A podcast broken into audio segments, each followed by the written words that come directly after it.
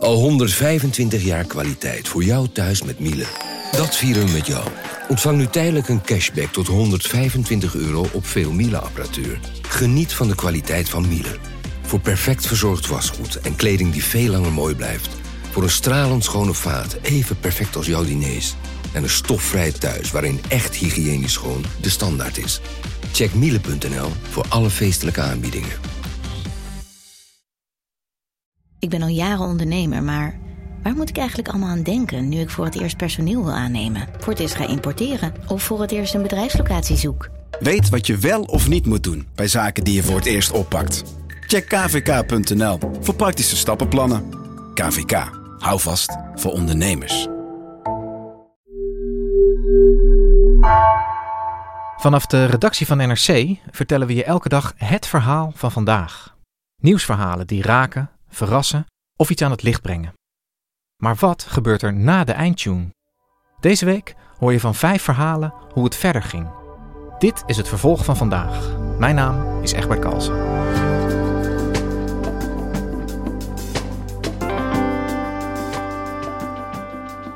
In februari zat redacteur Hans Steketee gespannen naast zijn marifoon toen vrachtschip Giulietta D tijdens een storm stuurloos op een olietanker botste. Het riep de vraag op of de Noordzee niet te vol raakt. Vrachtschepen, windturbines, vissers en natuurgebieden vechten er om ruimte. Nu besloot hij aan boord te stappen van een loodsvaartuig om te zien hoe het industriegebied op de Noordzee erbij ligt. Zijn ongelukken te voorkomen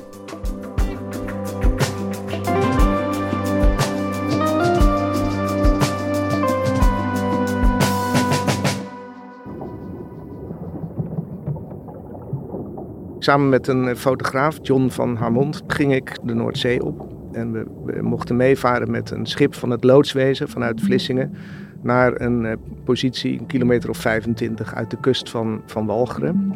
En ja, je zou kunnen zeggen dat daar een soort verkeersplein op zee ligt, waar uh, schepen, inkomende en uitgaande schepen uh, langskomen. En dat gebied dat heet het Traffic Center Steenbank. Can you please call Traffic Center Steenbank on channel 64 over?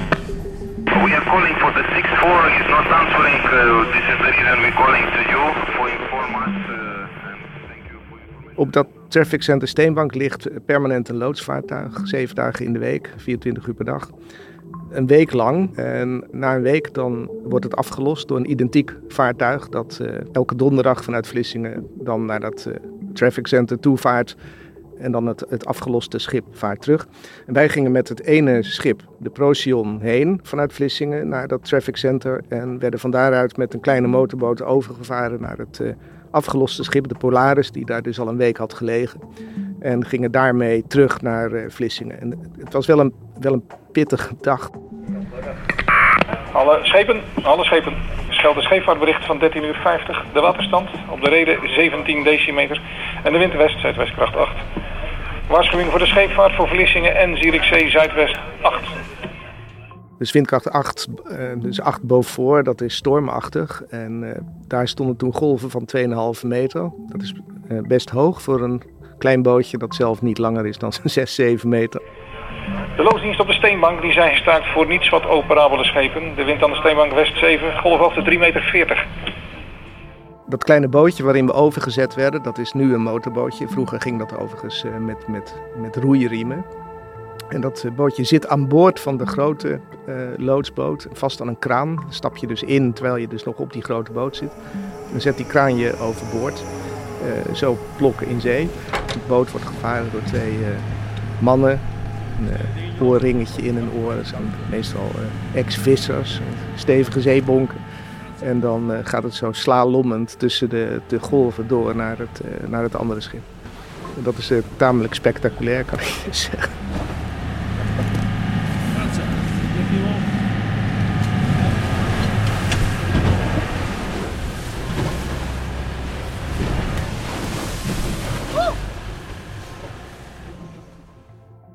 Dit stukje Noordzee was tot een paar jaar geleden eigenlijk een beetje ongerept. Schepen moesten natuurlijk wel rekening houden met zandbanken en, en, en vaargeulen en dergelijke. Maar verder kon je eigenlijk varen waar, waarheen je maar wilde. Maar nu is het uh, vol. En ik wilde juist naar, eh, naar dit punt, omdat het verkeerscentrum, ja, daar komen verschillende routes, een stuk of vijf komen daar samen. Die loodsen liggen eigenlijk soort in het midden van dat, uh, van dat verkeersplein. En die voeren daar zo met die zeeschepen een soort van nautisch ballet op, zou je, zou je kunnen zeggen. En eh, op die grote rotonde is het dus eigenlijk altijd, altijd druk. En de drukte wilde ik zien, want dat is natuurlijk de, de grote vraag. Hoe kun je gezien die enorme drukte op de Noordzee ongelukken voorkomen?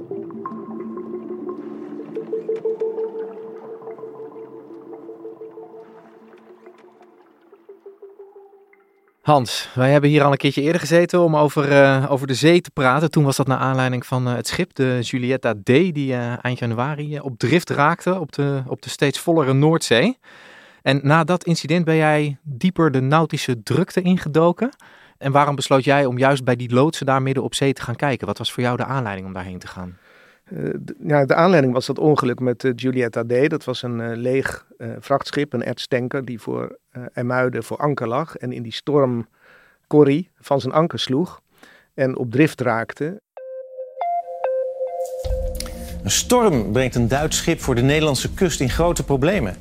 Het schip, de Julietta D, ligt nu op ongeveer 20 kilometer uit de kust bij het windmolenpark Hollandse Kust Zuid. Gisteren botste het schip in de storm Corrie op een olietanker. Het schip maakte water en raakte stuurloos. En toen, zonder bemanning, die was van boord gehaald, eh, door een windmolenpark dreef en daar enorme schade aanrichtte. En voor de krant was het eigenlijk een, eh, een beetje een eye-opener dat het zo ontzettend uh, vol en druk is op de Noordzee. Met uh, al die nieuwe windparken en ankergebieden en dergelijke. Veel mensen wisten dat niet, want dat zie je niet. Het speelt allemaal in feite net achter de horizon. Dus een 10 kilometer uit de, uit de kust. En toen we daar met een aantal collega's verder indoken, zagen we dat er op zee ontzettend veel conflicterende belangen zijn. Je hebt dus je hebt vissers, je hebt de scheepvaart, je hebt de, de nieuwe windparken, je hebt offshore, militaire oefenterreinen, zandwinning. Sommige gebieden zijn beschermd volgens Europese natuurbescherming. Je hebt recreatie en al die gebruikers, die zitten elkaar letterlijk in de weg. En daar hebben we toen een serie over, over opgezet. En ik heb voor, mijn deel in de serie gefocust op scheepvaart, veiligheid versus windparken. Hey en Hans, jij, uh, jij zei al, al die belangen die komen samen op die Noordzee. Um, zag je dat ook letterlijk terug bij dat uh, traffic center Steenbank waar jij was? Nou ja, dat is, dat is absoluut waar. Die boten die varen daar eigenlijk uh, vlakbij dat windmolenpark. Dus je hebt aan de, aan de horizon staan die, ik geloof 173 van die gigantische molens te draaien. Allemaal stuk voor stuk groter dan de, dan de Domtoren. En daar heb je uh, die schepen die in en uitvaren. Uh, die schepen vervoeren eigenlijk alles wat wij nodig hebben. Want 90% van de wereldhandel gaat uh, over zee. Daartussendoor varen nog zandzuigers die zand opzuigen en naar de kust brengen voor de kustversterking. je ziet in vissersbootjes zie langs varen. En je kijkt op de, wat dan heet de voordelta van de Oosterschelde. Dat is een beschermd natuurgebied. Uh, daar mag niks, of in ieder geval heel, heel weinig. Dus een groot deel van die uh, conflicterende belangen zie je daar. Uh, geen offshore en voor zover ik weet geen militair oefenterrein. Maar goed, de, de ruimte op zee wordt steeds minder, omdat de, overheid heeft voorrang gegeven aan de groene transitie. dat betekent dat er dus heel veel windmolens op zee komen. Om een indruk te geven, er staat nu voor 2,5 uh, gigawatt aan molens op zee. En tot 2030 zou dat aanvankelijk 11 gigawatt worden. En kort geleden heeft het kabinet besloten om dat uh, meer dan te verdubbelen tot 21. Maar alleen al die verdubbeling komt neer op, uh, geloof ik, 2500 nieuwe turbines. En omdat die groene transitie prioriteit heeft, moet de scheepvaart inschikken. En worden die schepen eigenlijk gedwongen om over steeds smallere routes te varen. Ja, en binnen die warboel aan belangen en die steeds voller wordende Noordzee opereren die loodsvaartuigen dus vanaf dat traffic center. En die loodsen die op die vaartuigen werken, wat zijn dat voor mensen? Wat doen die precies? Ja, loods is een heel, heel oud vak. En dat is iemand die de weg weet in de zee, vlakbij de Nederlandse kust. En die loods die, die loodst zeeschepen tussen allerlei uh, zandbanken en boeien en andere gevaren door naar een, eh, een veilige haven. En op het moment dat wij er waren, of aankwamen, toen moest er een loods worden overgezet op een, uh, een chemicaliën-tankertje, uh, de Congo Star. Congo Star, Congo Star. Traffic Center Steenbank. Nou, inkomende zeeschepen die krijgen daar een loods aan boord. Dat moet, dat is een, een loodsplicht. Dan vaart er dus een klein bootje met de loods van het grote loodsvaartuig over naar het zeeschip. Dat zeeschip heeft een touwladder overboord hangen. Daar klimt die loods die klimt omhoog. Dat is uh, soms een paar meter, maar soms ook wel 15 meter of meer. Als het een groot containerschip is. En dan loopt de loods naar de, naar de brug van het schip. En die groet de kapitein. En dan neemt hij de navigatie over. Congo Star, traffic and statement. Question, what is your full maneuvering speed?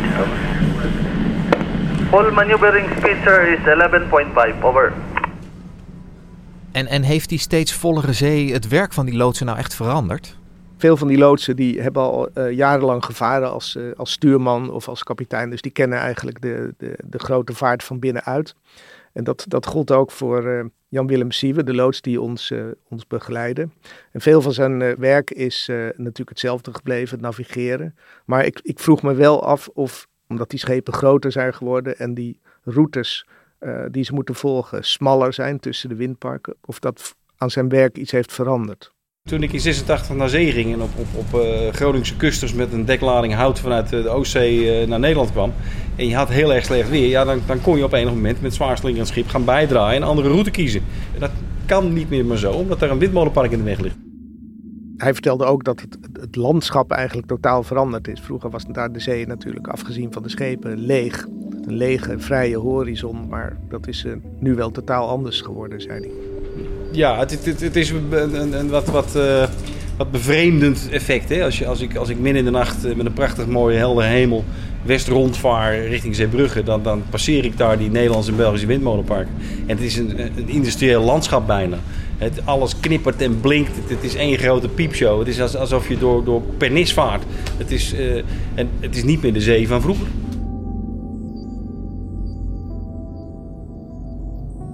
En Hans, waarom is dit nou erg, al die windmolens daar? Je zou kunnen zeggen, op, op zee is er nog altijd meer ruimte uh, dan aan land. En we willen toch ook met z'n allen die groene transitie uh, omarmen, zoals jij al zei. Dit is de enige plek waarop het kan, zou je kunnen zeggen. Ja, dat is waar. Het land is vol met windmolens. Die kunnen niet op alle plekken gebouwd worden. En de, de laatste plek waar het kan is op zee, wat je ja, Nederlands grootste natte provincie zou kunnen noemen. Maar het gevolg daarvan is dat de, de schepen uh, minder ruimte hebben. En daar zit een risico in, want als een schip zich aan zo'n soort smal vaarwater moet houden, dan, dan kan het niet uitwijken. Je kunt dus als kapitein uh, minder makkelijk een, koers kiezen die, goed, die veilig is voor schip en lading. Want als, je, als jij maar door blijft uh, slingeren met, met een kuster waar staalrollen in zitten. En, en omdat je nou helemaal niet, geen andere koers kan varen, gaat vroeg of laat keer de, de, de, de boel aan de wandel natuurlijk. En dan breekt je lading los. En dat, is, dat kan gevaarlijk zijn. Ja, en, en wat hij vertelt, dat gaat eigenlijk nog over het kiezen van een andere koers, omdat dat beter is. Maar nou ja, Julietta D was voor jou de aanleiding om hierin te duiken. Dat is een schip op drift. Dat lijkt me dan helemaal een risico. Ja, we hebben het dan nog niet eens over schepen die gewoon stuurloos zijn. Dit gaat dan gewoon over schepen die normaal hun, hun eh, route volgen. Die willen ook al kunnen uitwijken. En schepen op drift, dat is natuurlijk een heel ander geval. En dat gebeurt toch zo'n 80 keer per jaar het is niet, niet zo dat elke keer dat dat een schip is dat van zijn anker slaat. Het is ook wel eens zo dat, uh, dat het allemaal heel gecontroleerd gebeurt. Dat uh, een schip moet even de motor uitzetten uh, en is dan dus even onbestuurbaar. Maar een schip op drift, dat is, ja, dat is andere koek. En um, we mogen eigenlijk God op ons blootknieën danken dat we in het geval van de Giulietta D zo goed zijn weggekomen. Het was een leeg schip. Uh, het, het, miste net een uh, transformatorstation op zee. Het miste ook net een gasplatform.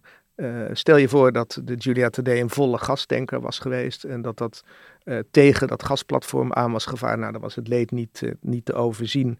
Een, een, milieuramp van de, de eerste orde, ongetwijfeld een explosie, doden enzovoort. Ja, dus het is, het is eigenlijk een wonder, zeg jij, dat het met die Julietta D uh, goed gegaan is. Maar 80 schepen per jaar die al dan niet gecontroleerd even stuurloos daar ronddobberen. Het is een wonder dat er überhaupt uh, zo lang al niet echt een grote ramp gebeurd is daar. Ja, dat is waar. Het wachten is, is op het volgende ongeluk. En uh, ja, je weet niet wat er de volgende keer gebeurt.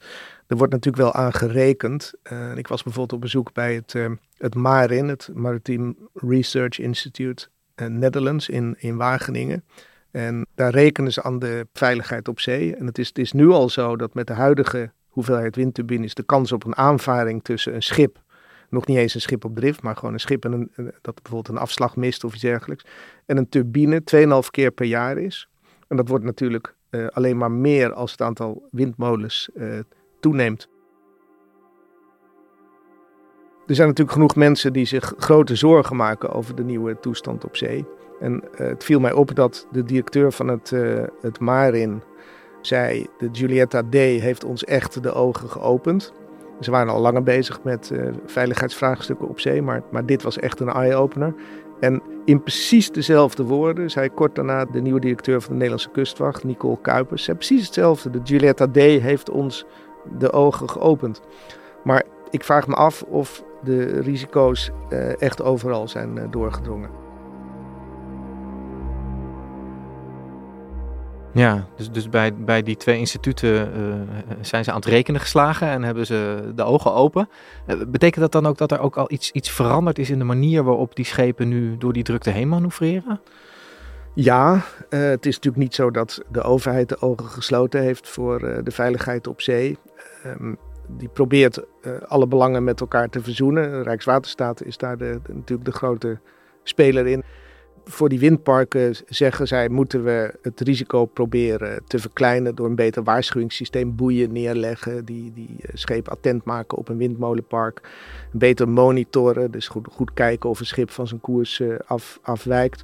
En kustwacht heeft ook een extra noodhulpsleper gekregen. Ze hadden er twee, nu geloof ik drie. Dat betekent dat als er zo'n schip op drift is, dat, zo, dat je mag hopen dat die zeesleper dat op tijd uh, kan, kan vastmaken en uh, voorkomen dat hij tegen een windpark gaat. Maar goed, dat zijn allemaal kleine dingen achteraf. En er is niet een soort structurele oplossing voor het vergroten van de veiligheid op zee. Nee, het klinkt inderdaad een beetje als symptoombestrijding, maar er ligt dus niet een, een, een groot plan over uh, hoe het echt veiliger kan. Wat, wat, wat zou er moeten gebeuren om dat echt structureel te verbeteren wat jou betreft? Nou ja, er is inderdaad niet echt een soort van strategie om de veiligheid op zee te, te vergroten. Er is ook wel een soort verklaring. Hè? Dus de, de zee is een soort vrije ruimte alle Europese landen zijn verantwoordelijk voor hun eigen deel van de Noordzee, de exclusieve economische zone. Die mogen ze zelf exploiteren en inrichten zoals ze willen. Dat doen ze ook allemaal op hun eigen manier. Een voorbeeld daarvan is bijvoorbeeld dat de Belgen een, kleinere eh, veiligheidszone rond hun windparken aanhouden dan de Nederlanders. Kustwachten is ook een nationale zaak. Maar je zou wel kunnen zeggen dat deze uh, zaken nu zo ongelooflijk belangrijk worden uh, en de risico's natuurlijk zo enorm zijn toegenomen. Uh, en verder zullen toenemen dat je zou kunnen denken aan een soort uh, Noordzee-autoriteit. En wat die dan precies behelst, weet ik niet. Er zal natuurlijk ook wel weer op Europees niveau enorm gesteggeloof ontstaan. Maar ik, ik denk wel dat het gesprek daarover zou, zou kunnen beginnen. En er wordt ook wel gepraat over, zou je niet net als in de luchtvaart ook voor scheepvaart een soort verkeersleiding moeten hebben. Die, die bestaat wel voor kleine stukjes Noordzee. Maar eh, voor de rest van de Noordzee is het eigenlijk meer kijken of er niet iets fout gaat. En de schepen hebben allemaal hun eigen verantwoordelijkheid. Je zou, je zou kunnen denken aan een soort strakkere begeleiding. Ja, want jij zegt zou, hè? er zou dit en er zou dat. Dat betekent dat er tot op dit moment in ieder geval dat nog niet uh, besloten is. Het voelt bijna alsof ze, alsof ze wachten tot het een keer misgaat voordat al deze politieke bezwaren opzij gezet moeten worden en, en, en de echte maatregelen genomen worden. Nou als je cynisch bent, zou je inderdaad dat kunnen zeggen. Laat er dan maar zo'n groot ongeluk gebeuren. Dat is in het verleden natuurlijk ook gebeurd. De jaren 60 en 70 grote ongelukken met uh, supertankers voor de kust van Bretagne. Uh, en de kust van Cornwall met enorme olievervuiling tot gevolg. Dat was het signaal om daar ja, bepaalde scheepvaartroutes uh, in te stellen waar schepen zich aan moeten houden, zodat ze niet dicht bij de kust kunnen komen. Dat was echt toen de doorbraak. Dus ja, de geschiedenis leert dat, dat we uh, alleen maar leren als er echt iets, echt iets fout gaat. Dus Julietta D is dus kennelijk niet genoeg om echt iedereen van, het, uh, van de risico's te doordringen. Ja. Hey, en jij en de fotograaf, zijn jullie veilig weer op het vasteland terechtgekomen naar jullie tocht? ja, ja, een heel klein beetje zeeziek het uh, slingerde behoorlijk. Dus wij werden in dat bootje overgevaren en dan door een, een kraan met een soort machtige greep weer uit uh, de golven getild aan boord van de, van de Polaris. En vervolgens meldde de Polaris zich af en de Procyon nam de, nam de dienst over. Traffic Center Steenbank, de Polaris, verlaten de kruispost en binnenkomend voor de buitenhaven. Polaris, uh, Treffcent Steenbank, uh, goedemiddag. Ja, dat is begrepen hoor. En wij voeren, voeren terug. Uh, de vuurtoren van Westkapelle kwam uh, in zicht. De Walgense kust, de duinen van Zoutelanden. En al snel lagen we op de reden van Vlissingen. en gingen door de sluis naar de haven in. Ja, en dan wiebelend sta je weer aan de wal. Ja, dat is wel waar. Als je dan zo'n hele dag op zee bent geweest, dan, dan beweegt het land. Ja. Dan heb je is het tegendeel van zeebenen, geloof ik. Landbenen. Landbenen. Hans, dankjewel voor je verhaal. Ja, graag gedaan.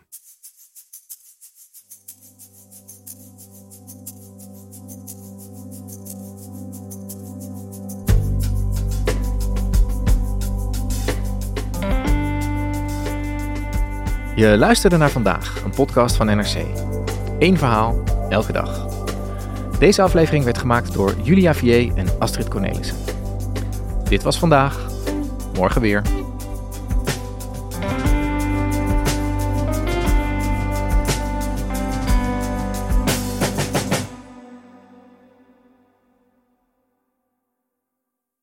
Technologie lijkt tegenwoordig het antwoord op iedere uitdaging.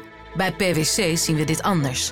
Als we de potentie van technologie willen benutten, kunnen we niet zonder een menselijk perspectief. Human-led, tech-powered noemen we dat. Ga naar pwc.nl.